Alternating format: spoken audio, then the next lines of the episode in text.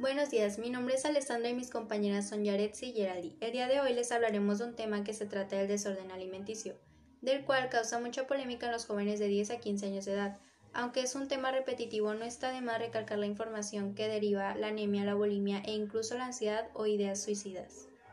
Como ya sabemos, los trastornos alimentarios son patologías psicológicas complicadas que afectan la salud física y emocional de una persona. Ellos limitan drásticamente su ingesta de alimentos y tienen un intenso temor a subir de peso. Por consiguiente, las personas con bulimia comen una cantidad inusualmente abundante de comida en un corto periodo de tiempo y luego se ejercitan de forma excesiva o se purgan autoinduciendo al vómito usando laxantes o enemas en un intento por evitar subir de peso. Los adolescentes tienden a usar redes sociales donde hay estereotipos de belleza. Siguen a los modelos porque son muy delgados y esto los lleva a seguir una alimentación de la cual no está autorizada por un médico de salud y puede tener consecuencias tales como Anemia, estreñimiento crónico, piel deshidratada, pérdida de cabello, desaparición de la menstruación en las mujeres, arritmias que pueden llevar a un paro cardíaco o baja presión arterial.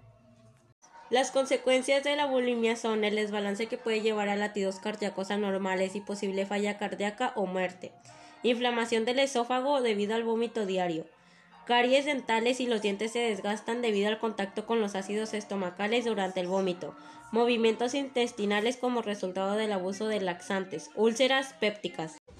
Para esto el trastorno alimentario compulsivo implica comer una cantidad inusualmente grande de comida en un corto periodo de tiempo y sentir una pérdida de control durante este trastorno.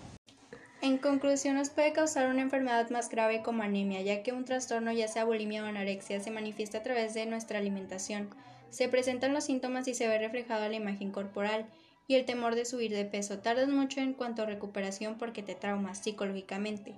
Y una persona en esa situación tiende a tener ideas suicidas de las cuales surge la autolesión. Lo más recomendable sería que si queremos tener un peso intermedio acudamos con un médico especializado en dietas y no seguir estereotipos de belleza de las redes sociales donde los modelos son realmente editados y ni siquiera se le acercan a la realidad.